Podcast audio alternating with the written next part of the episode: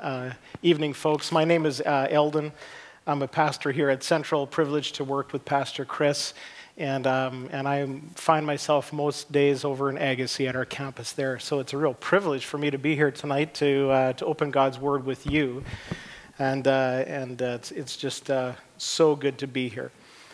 Uh, last week, uh, Pastor Chris introduced a, a, series we're going through this fall called Doubt. And if you have one of these books, I'd encourage you to take some notes in it. It's uh, page 12 we find ourselves at tonight.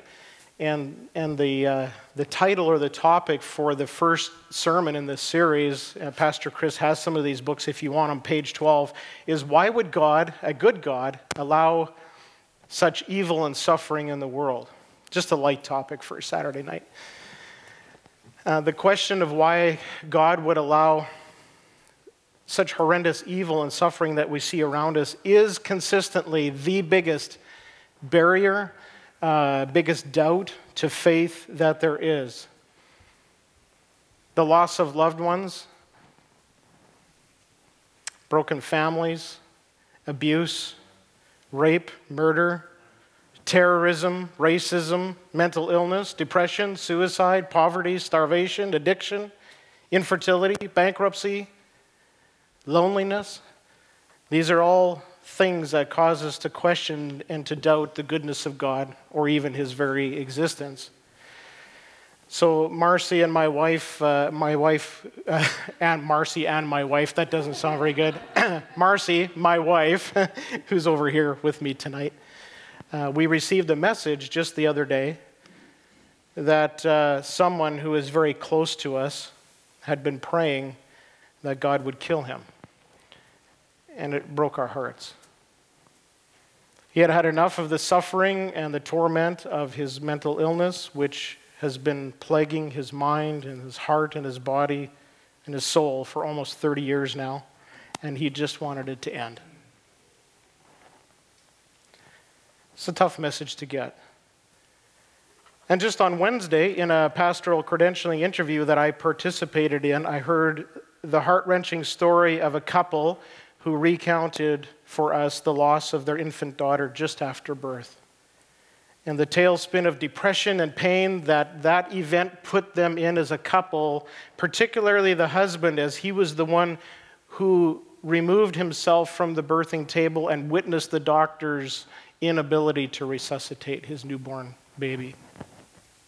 And he was traumatized for a long time watching that. Uh, just a few hours ago, I participated in a funeral in Agassiz where a 50 year old woman died from liver failure who struggled um, a lot in life and had a- an illness that was devastating to her family. So, how is it possible that we, as we observe all of these things, and that's just scratching the surface of, of, of evil, of suffering, of bad things that happen, to not only claim that there is a God, but that He's good? So, David Hume, 18th century Scottish philosopher, said this Is God willing to prevent evil but not able? Then He's impotent. Is he able to but not willing? Then he is malevolent. Is he both able and willing? Why then is there evil? So, to state it another way, terrible stuff happens in our world all the time. So, either God is all powerful, but he's not good enough to end evil and suffering, or else he might be all good, but he's not powerful enough to end all of this evil and suffering. Either way, the all good, all powerful God of the Bible can't exist doesn't fit with my reality, my worldview. So here's the thing though we can philosophize and we can theologize all we want, but that in itself would be insufficient because evil and suffering aren't just things that we think about, we feel them deeply. Our doubts um, aren't just intellectual, they're emotional. Our mind and our heart are affected. And the, the reality is, what happens here, when bad things happen, it affects our heart immediately. It deeply impacts our mind. So, the challenge I face as I preach is that what happens here is painful. Uh, in fact, the scripture that Pastor Chris read, the short stories that I just shared, have already impacted, probably triggered some of you in your field of work, in your family, where, you, where you've seen tragedy and you've seen suffering. And so some of you tonight are in a place of pain, and you might be, in fact, suffering greatly right at this very moment, and I want to be very sensitive to that. But here's what I also know. In the words of C.S. Lewis, he said, Pain insists on being attended to. God whispers to us in our pleasures, He speaks to us in our conscience, but He shouts to us in our pain. And so I am confident that God will speak to us tonight. I'm confident of that. He has already. Pastor Chris read the word, and I want to talk about three different things as it relates to Jesus and how he enters into our suffering. The first thing that I want to talk about is when Jesus is a no show. doesn't show up. Second is when Jesus shows up. And the third is when Jesus shows up in power. So let's talk about when Jesus is a no show. Uh, our text begins by telling us that Mary and Martha's brother Lazarus is sick.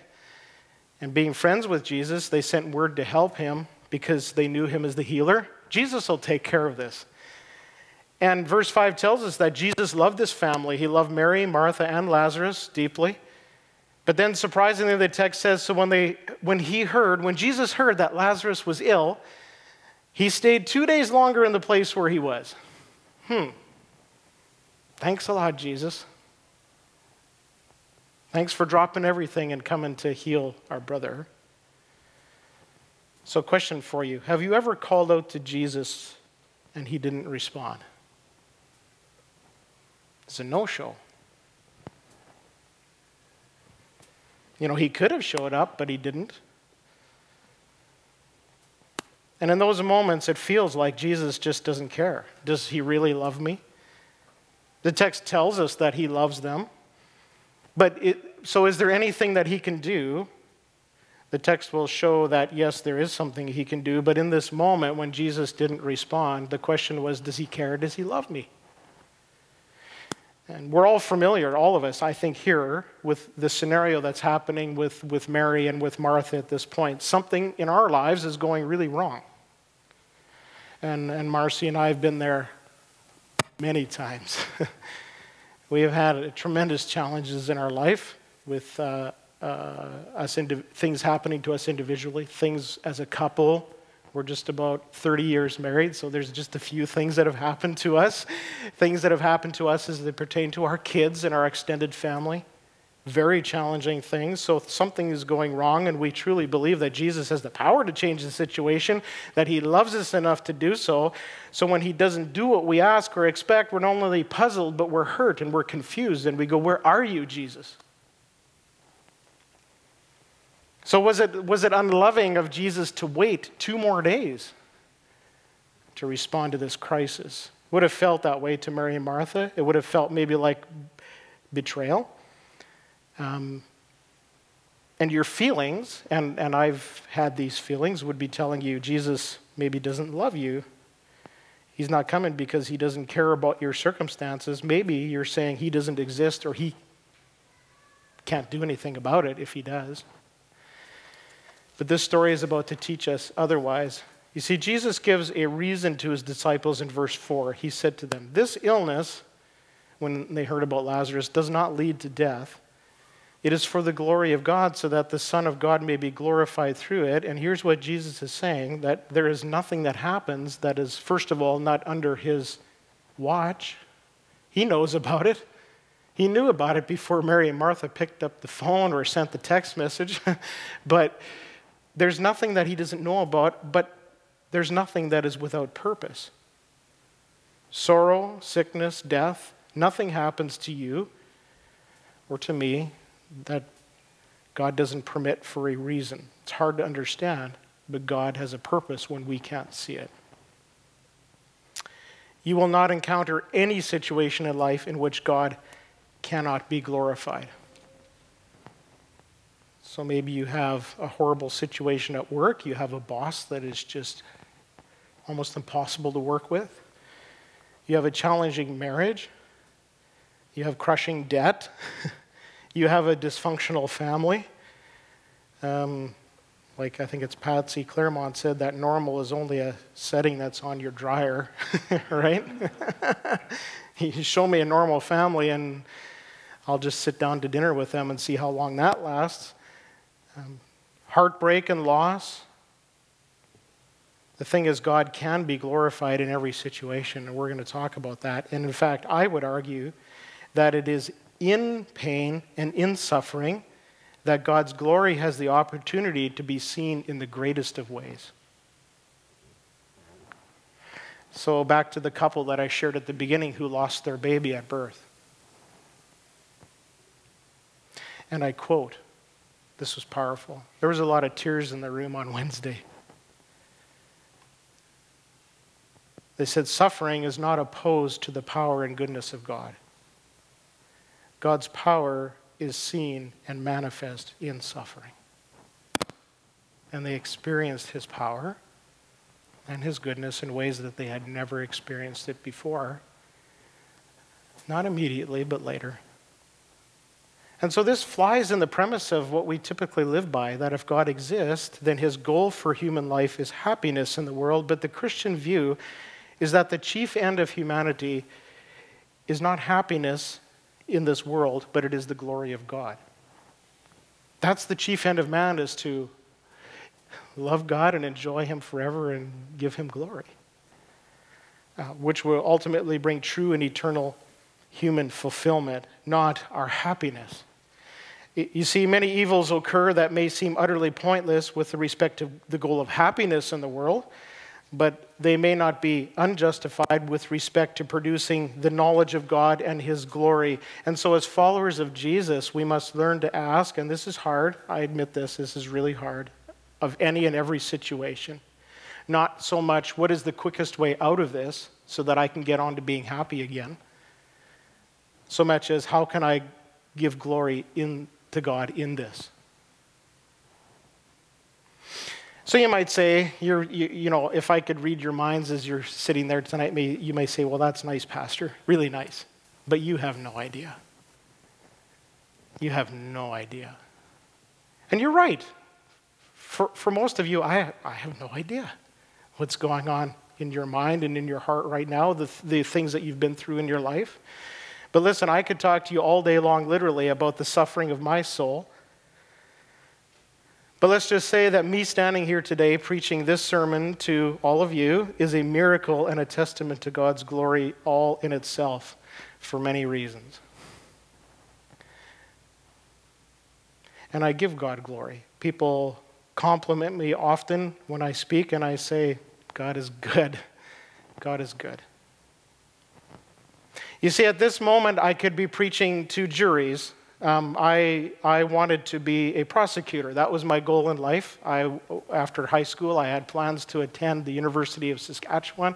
Always have to throw in a little thing for the prairies. I wanted to study law. I wanted to go on to be a great lawyer. I wanted to eventually be, work for the crown and be a prosecutor to put bad guys away.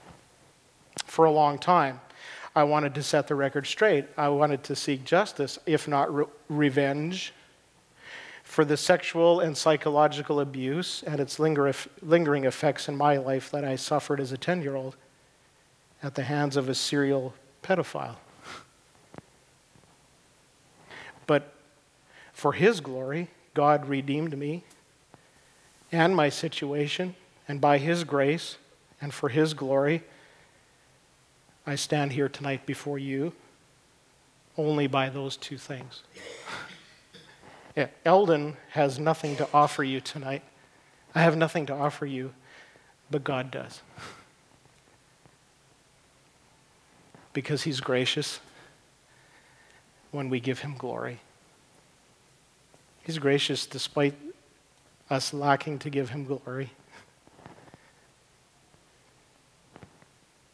Now, we can feel like God doesn't care about us, but only His glory. But we need not pit those two things against each other. The text tells us that Jesus stayed for two reasons. He stayed away for two reasons for the glory of God and also because of his love for this family. So, yes, the, the ultimate purpose of our lives is to give God glory, but that doesn't mean the exclusion of his love for us because he loves us in our suffering. And I've experienced that. The glory of God and the love of God are not opposites. In fact, they are synonymous. So Jesus tells his disciples, Our friend Lazarus has fallen asleep, but I go to awaken him. And so at this point, the, the disciples are, I'm sure, a little bit confused. And he said, Well, uh, hang on a second, Jesus. Uh, maybe if, if Lazarus is having a good nap, you know, he's down with a fever and uh, it's not looking too good for him right now, but he's sleeping. He'll get over it. uh, let's not go back that direction because the last time we were there, they tried to kill you. So, like, uh, let's not risk our lives, just let him sleep. Jesus be like, guys, I'm talking about death. He's dead. So, why then does Jesus call death sleep? He's showing them a totally different perspective on death than they have because most people fear death. They see death as something that wins out, but to Jesus, death is no worse than sleep. Isn't that encouraging? death is no worse than sleep to Jesus. He doesn't wait because he doesn't care about Lazarus. He waits because death is powerless with him. Raising Lazarus is going to be easier for Jesus than it will be for some of you to wake up your kids for school on Monday morning, it, it, or your spouse for work, or, or your cat, I don't know. Jesus has reason to allow Lazarus to die, reasons that even his sisters and his disciples, those closest to him, couldn't see. And here's the thing just because Jesus, just because we can't see a reason for any given experience of suffering doesn't mean that there cannot be one. So, philosopher J.L. Mackie posed his case against God in a book he wrote in the 1980s this way He said, If a good and powerful God exists, he would not allow pointless evil. But because there is much unjustifiable, pointless evil in the world, the traditional good and powerful God could not exist. Some other God or no God may exist, but not the traditional God. So his statement has been broadly critiqued by many philosophers, religious and, and not, because of his assertion of the premise that if evil seems pointless to me, then it must be pointless. Does that make it pointless? Because I think it is. Is it possible, if not probable, that if God is great and transcendent enough to be mad at for not stopping evil and suffering in the world, that just maybe he could be great and transcendent enough to have sufficient reason for allowing it to continue that we can't see? But we can't have it both ways. So, as long as it's even possible that God has some good reason for doing things the way he has, it's impossible to show that he is unjust or impotent or unloving. So, take, for example, uh, the biblical story, not just story, narrative, true events of the life of Joseph. So, here's this guy who was favored by his father and hated by his brothers because of it. So, they decided to kill him.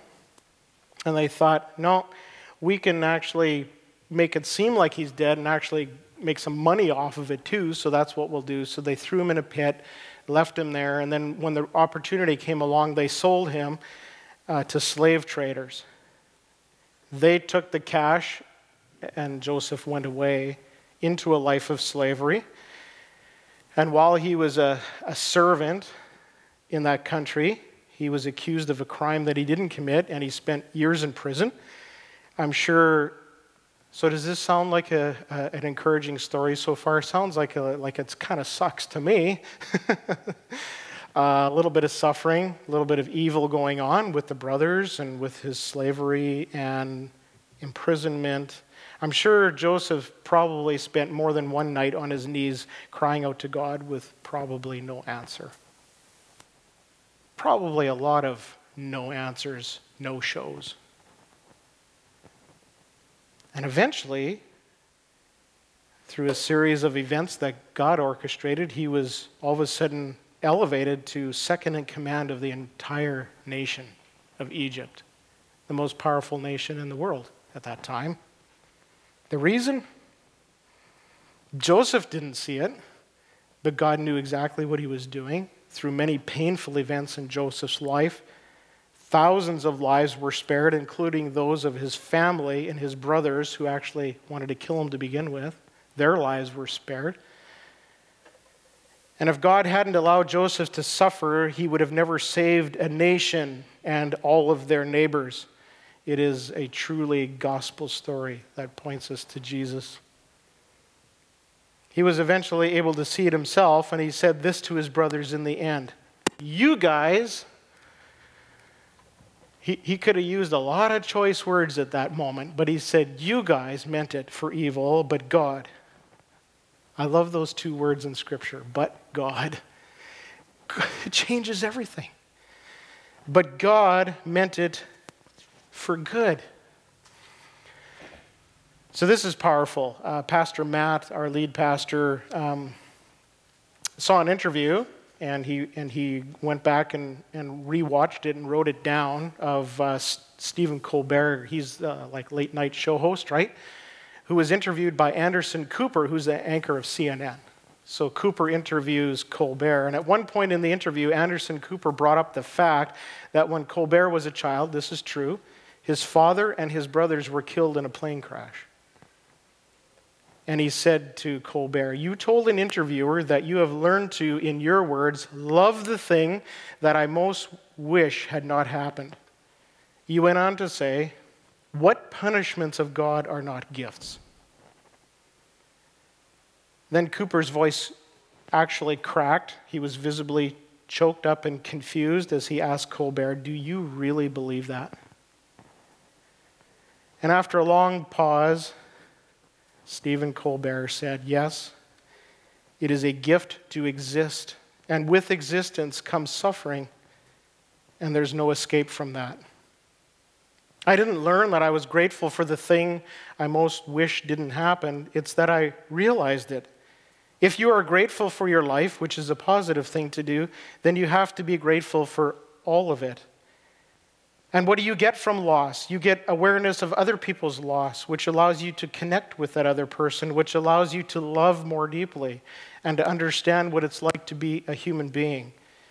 And if it's true that all humans suffer, and so at a young age, I suffered something so that by the time I was in serious relationships in my life with my wife or my children, is that I had some understanding that everybody is suffering and, however imperfectly, acknowledge their suffering and to connect with them and to love them in a deep way that not only accepts that all of us suffer, but also then makes you grateful that you have suffered so that you can know that about other people. And that's what I mean. It's about the fullness of your humanity. What's the point of being here and being human if you can't be the most human that you can be. I want to be the most human I can be, and that involves acknowledging and ultimately being grateful for the things I most wish didn't happen because they gave me a gift. In my tradition, that's the great sacrifice of Christ. God does it too. That you're really not alone. God does it too. And then Cooper very quickly changed the subject. Next. There's something in, in social psychology that's called the boomerang effect. And so it's this in attempting to show that suffering, as it relates to this topic, in attempting to show that suffering is evidence against an all loving, all powerful God, it has, in fact, over and over again had the opposite effect. That suffering turns us to God to acknowledge His power and His love.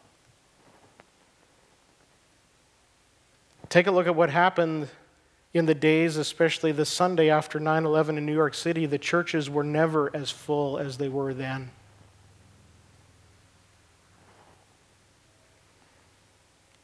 So, like Colbert, many of us can testify to the fact that the sufferings we have faced actually have been gifts gifts we wouldn't wish on anyone or that we would choose for ourselves, but gifts in the sense that we see what they accomplish in our lives. They build in us compassion and empathy. They strengthen our faith. They remind us of our need for God. They create a longing for the new heavens and the new earth.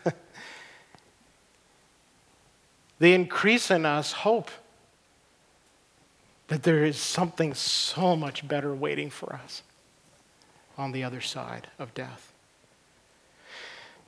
Uh, on Monday, I was uh, at a volunteer appreciation dinner in Agassiz for the fall fair. So the people that volunteer, they put on a dinner after the fair. And so I'm sitting at this table with uh, three other people, four other people, and there's two ladies deep in conversation about their gardening. And uh, it was interesting. And all of a sudden, we were included in the conversation, and they were talking about this one plant in particular. I'm not a gardener, so I have no clue. But uh, some people were having a hard time getting these plants to grow, and they look kind of whatever. And this lady says, Well, I just kept cutting it. I just kept pruning that plant. And you know what happened? And these ladies, they weren't believers as far as I could tell. They said, You know what happened? The more I pruned it, the more this thing kept growing. and I just went, Hmm. The fact is, Scripture talks about Jesus pruning us. Pruning is painful. It hurts to be cut. But what I also know about pruning is that is when the gardener is closest to the plant. And God is close to us and He's pruning us because He wants us to grow and He wants us to flourish. He wants us to be healthy plant in His kingdom. So, you know what's made me a better pastor? I, I, I hope that I'm a decent pastor. I think I'm better than I used to be. Uh, suffering. Um, I burned out badly and I left ministry for a while, a long while actually. I went through an extremely painful time. Just ask my wife. I couldn't get out of bed. I was depressed. Couldn't sleep without a sleeping pill. I'd never taken more than five Tylenol in my whole life couldn't sleep, couldn't think. I was angry. I was one hurting unit for quite a long time. And it was on my sabbatical that I got in a way that I would never have wished, but it was exactly what I needed. Uh, I read a book. I don't even know where I got it from, but I read a book called by Dan Allender called Leading with a Limp. And that was encouraging because the failures, and I failed in many ways, I have to admit that. The failures, the flaws that humanize leaders and pastors actually makes them more desirable to follow. When we're real with people and they see our suffering, it actually attracts them to you. So this flies in the premise that there could be no good reason for suffering.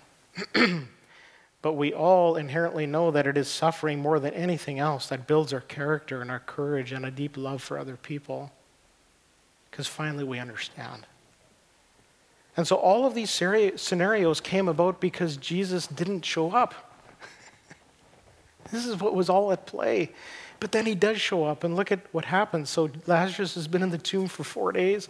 By the time Jesus arrives, and it says when Mary and Martha and Jesus, uh, they, they see Jesus, the first thing out of their mouths is, Lord, if you had been here, if you had been here, my brother would not have died. And they both say the same thing to Jesus, verse 21 and verse 32, the two sisters, because they probably said the same thing over and over again to themselves and to each other so many times that when Jesus showed up, it's like, if you'd only been here. Their plan was that Jesus would, would show up while Lazarus was still alive and heal him, but he didn't, and it hurt and it crushed them. And then so Jesus says to Martha, It's a, you know, your brother's going to rise again. Kind of matter of fact, kind of cold. I don't think it was very helpful to, to Martha. Well, she's like, Well, sure. I mean, I know that he's going to rise again in the resurrection on the last day, but that doesn't help me right now the whole interaction probably didn't bring the sisters the solace that they were seeking. To them, it probably seemed like Jesus was a little bit aloof, a little bit distant, if not downright cold. Like, what about now? And, and you see, when it, when it comes right down to it, like again, we can philosophize all we want, but we're much more like children than philosophers. Our pain is real and urgent. And, uh, but Christianity uh, doesn't just offer uh, hope in the future, it offers present hope as well. Jesus said, I've come to give you life and to give it to you abundantly. And that doesn't just mean on the, on the other side of this life into the next, it means now. What Jesus wanted them to see was that their greatest need wasn't to have their brother back, their greatest need really was to have Jesus. Jesus looked at Martha in the eye and he said to her, I, I am the resurrection and the life. Martha, it's me. It's me that you need. Yes, your brother was a great guy, but you need me. You see, our, our hope isn't in an event, it's in in a person, and that person is Jesus. And nothing can stop Jesus from giving life because he doesn't just have life, he is life. Nate, I liked what you said. Jesus doesn't just tell us the truth, he is truth. He is life. I am the resurrection and the life. And he said to them, Do you, do you believe this? Even though you die, yet you will live because I am life? Do you believe it? But after that exchange with Martha, Mary comes to Jesus, and, and, and all of those mourning the death of Jesus come out as well, and Jesus witnesses all of them weeping. And he doesn't say to them in that moment, I love this. So when Jesus shows up, he doesn't say to them, hey, no, no, no, no, like, stop it, stop it. That's it, just stop.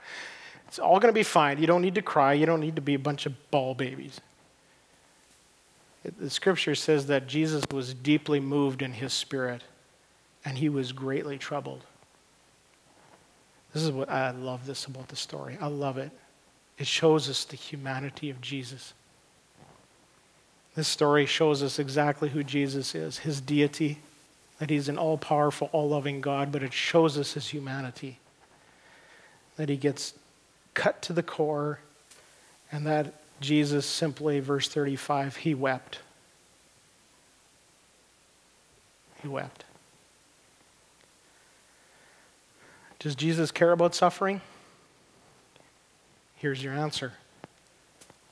He wept. He joined their pain. He entered their grief. And he is a model for us to not shy away from uncomfortable situations or avoid pain either ours or someone else's. But we're instructed, we're shown here, and we're instructed in Romans 12 to weep with those who weep, to mourn with those who mourn, and to enter their suffering. So I shared with you a little bit the story of my burnout. And Marcy and I tried after that uh, painful experience in our lives to attend church uh, pretty much immediately after that, we went to a couple of different churches. And we just sat there, and, and all I could do was cry. And for me, it was a little bit embarrassing at that moment, so we just uh, stayed home for a long time. And I was a pastor uh, at that point for like about 15 years.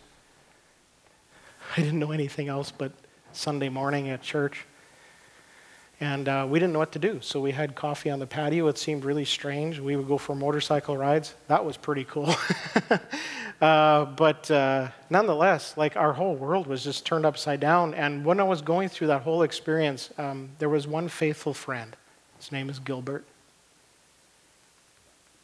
He would call me and he would meet with me regularly. And I remember one time, sat with him in Tim Hortons, Promontory and Vedder Chilliwack.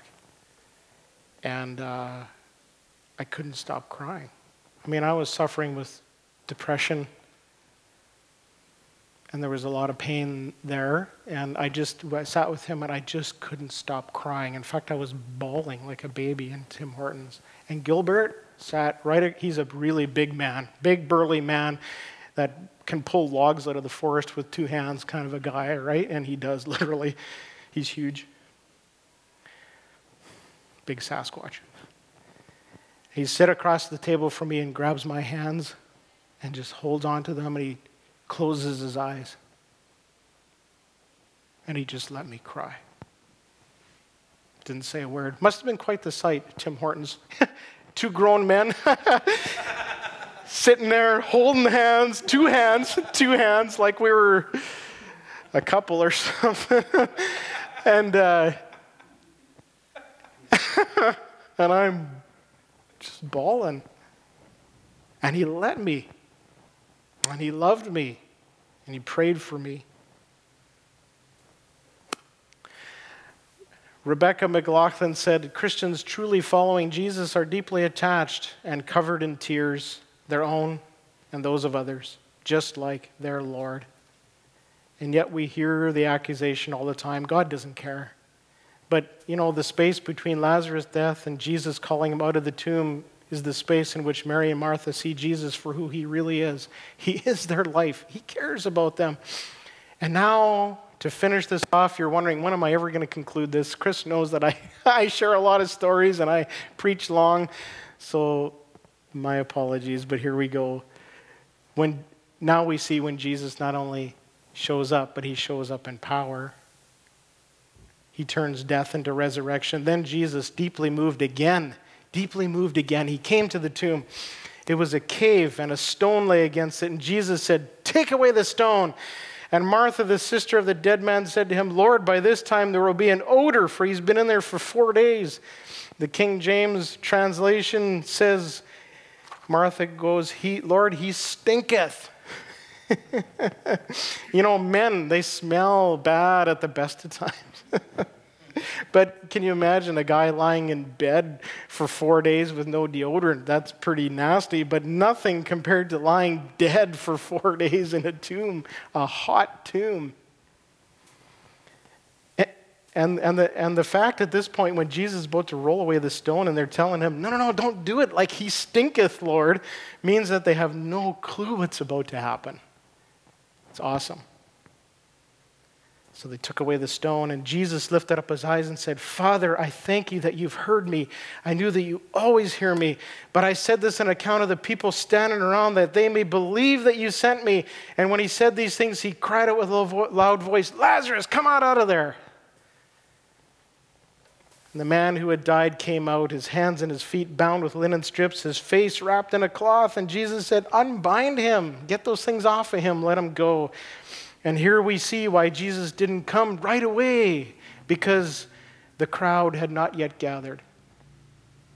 And now there's all these onlookers, and they're deep in mourning and grief with his family. And Jesus says, Now's the right time to reveal who I am to these people.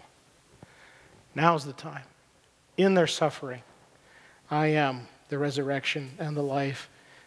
Not only has Jesus shown us his overwhelming love, but he proved it in his power over the greatest of all evil and suffering, the last enemy to be destroyed, and that is death. So neither claim posed against him that he's neither powerful enough or loving enough can stand. Jesus proved it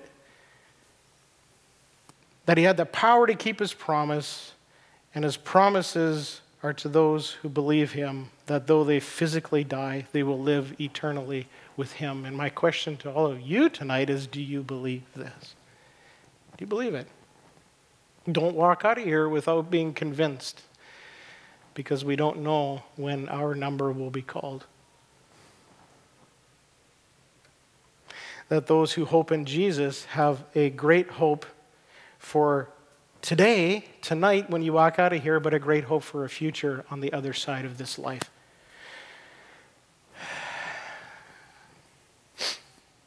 Now, you, some of you may be thinking, well, there might, there's, I'm in such a place in my life that there is no eternal pleasure, no future hope that could ever make up for the evil and suffering that's taken place in my life. The, the next quote by uh, Fyodor Dostoevsky, a Russian novelist, is like, for me, I just go, wow. He said, I believe, like a child, that suffering will be healed and made up for, that all the humiliating absurdity of human contradictions will vanish like a pitiful mirage.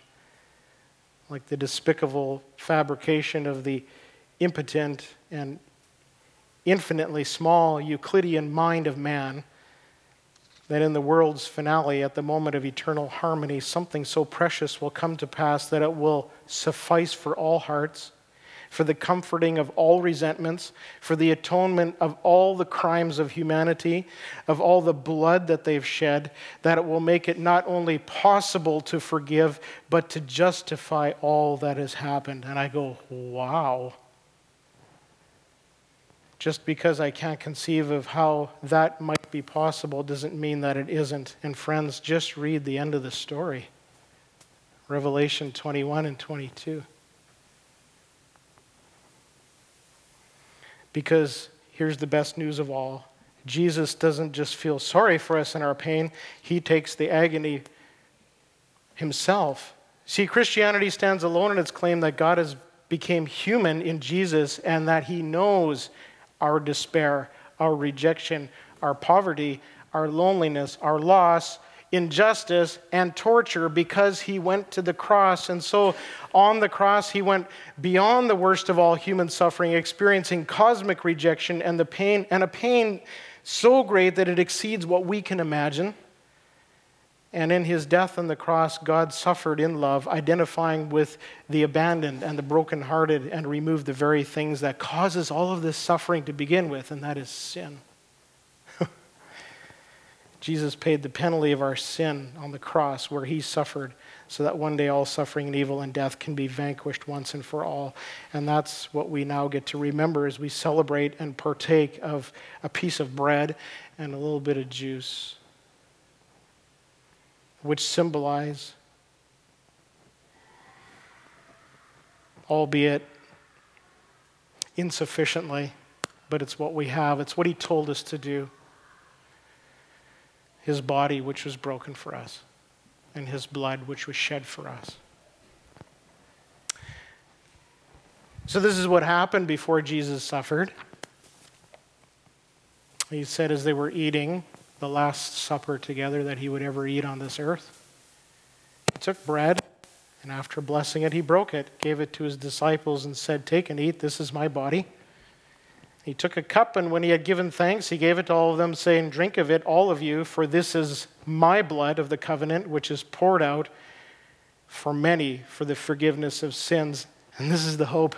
For I tell you that I won't drink again of this fruit of the vine until that day when I drink it anew with you in my Father's kingdom. The beauty of this passage that we studied today is that death doesn't get the last word. Amen?